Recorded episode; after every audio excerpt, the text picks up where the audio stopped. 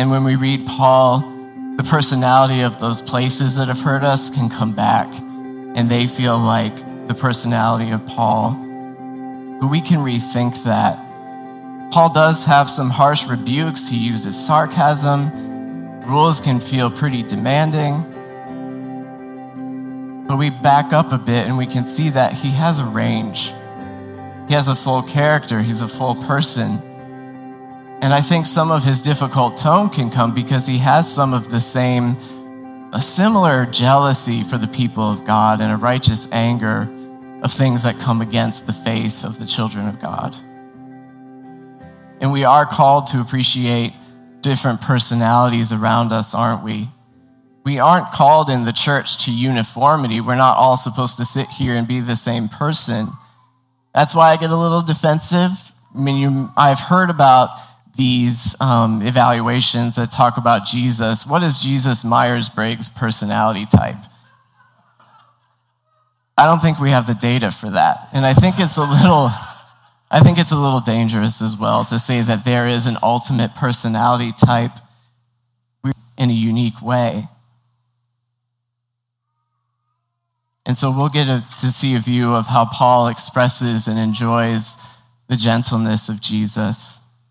We'll take a look at a couple sections from Paul's life of how Jesus has met with him. What is Paul's story?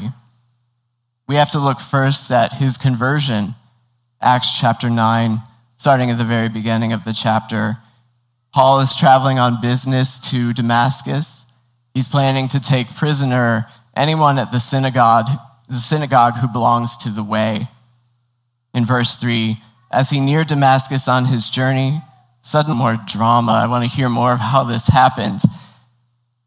But what we do see, I have to mention too that God did not kill Paul.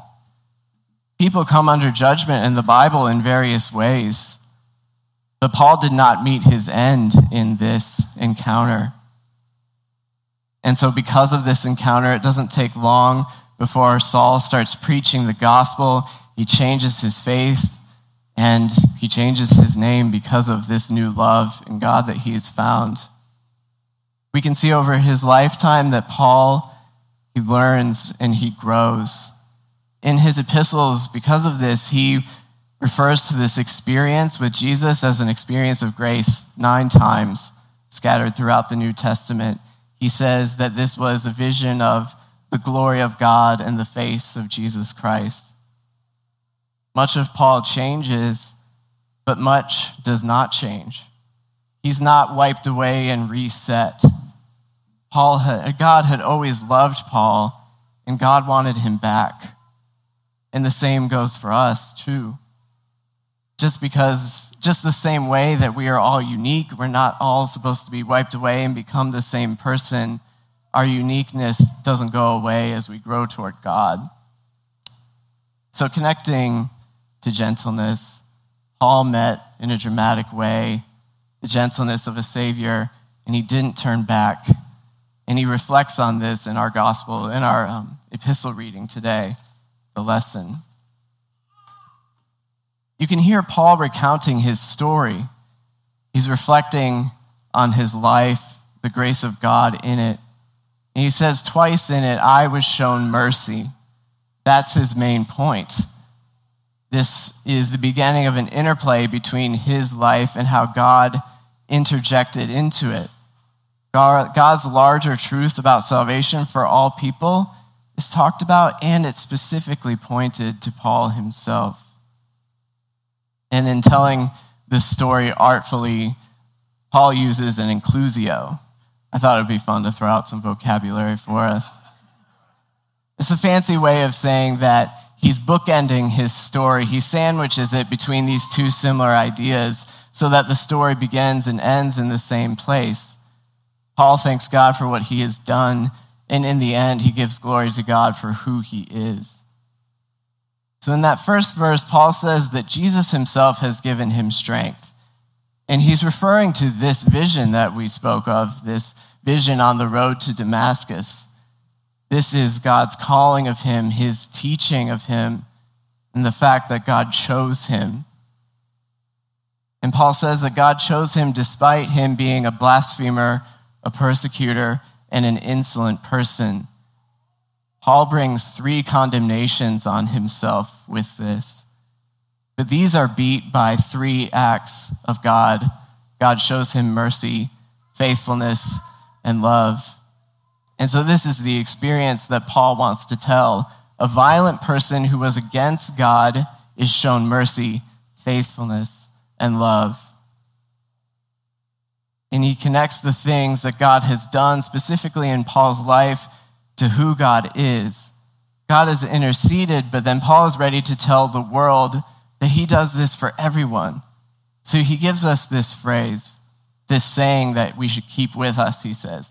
King Jesus came into the world to save sinners. He wants us to live by that. Keep it in your pocket, remember it. And then after that comes Paul being Paul again, a moment I had to grapple with. He has makes this beautiful statement and then he says this negative thing that I had to work through about being the worst. I'm the worst sinner. And I think why that stuck out to me is first of all, what does he mean? What he's saying is that he's the most significant sinner of the day. He's the most visible. He would be the well, most well known of that time. And what, this, what he's ultimately trying to say is that God chose Paul as an example. Paul's communicating that since I'm the prime sinner of today, if God can capture me and take me to himself, then he can take anyone. He loves everyone. So, what it sprang up in my mind is that we aren't supposed to sit here and each of us say, I'm the worst sinner. I don't find that to be a holy position. And it has been recommended to me on the basis of this verse that we should each come to this point in our lives where we each feel like the worst sinner. And I just don't find that in the pages of Scripture. I don't see that in the gentleness of the love of Jesus. The depths of our sin are heavy and they're real, but there's not a special condemnation waiting for you.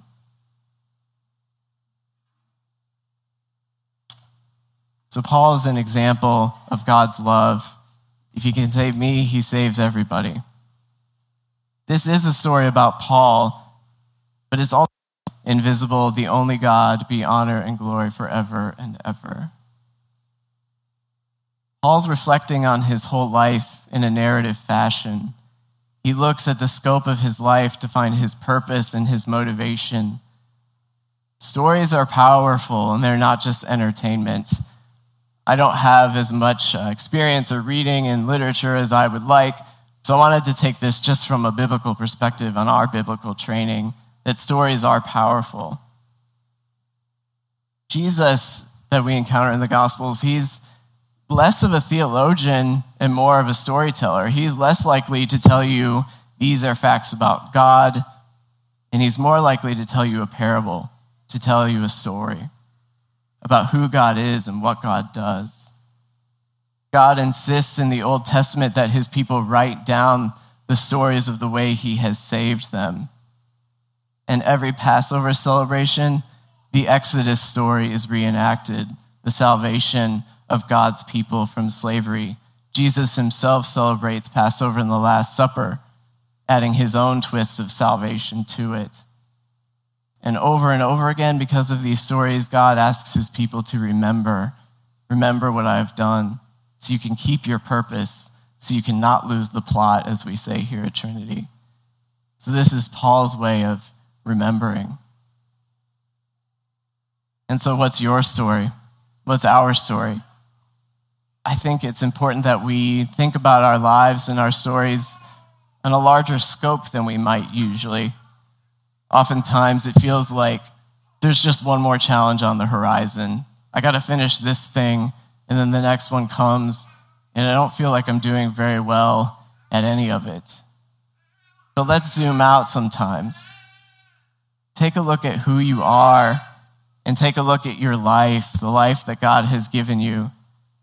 See that He's with you now and He's active. This is the same God who grants salvation to the whole world. And this will keep us from losing the plot, remembering our purpose. And it's good to talk about this movement of story in Lent because Lent and Easter make up a great narrative, don't they? To put it simply, we're moving from death into life. Do you see yourself in the midst of God's salvation plan? Your life is wrapped up in the love and the work of God on earth. Or do you feel like you're just acting alone, bringing the world back to Himself, and He wants you to be a part of it? Your life is connected to Him always. He's not just waiting for you to do a decent job so you can come to heaven one day. And this narrative is one that we all share.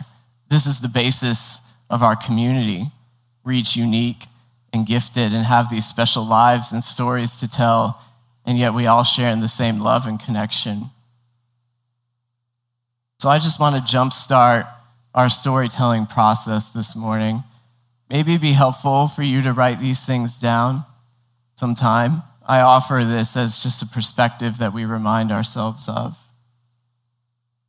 Think about your life and the way that it's gone with all of its wild tosses and turns, but it's also connected to an unchanging God. This same God has been there with you the whole time, fighting with you, fighting for you, and He knows us. The psalmist says, List my tears on your scroll. Are they not on your record? God knows your story and is a part of it.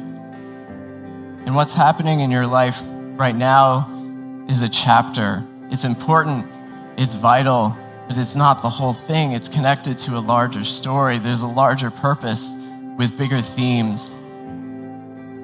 And this story goes back even to before the foundation of the world. I'm going to have my baby girl soon. What do you think I'm going to do? I give her everything I have. And I'm just one father of many, aren't I? A frail human. The love of our Father God is so much more. God sustains us now, and He wants just to be with you. Quiet ourselves as we do each Sunday. Close your eyes, quiet your heart. This moment is just for you and God. Let's pray for a moment. In the presence of God, think about your story. Think about your life wrapped up in the life of God.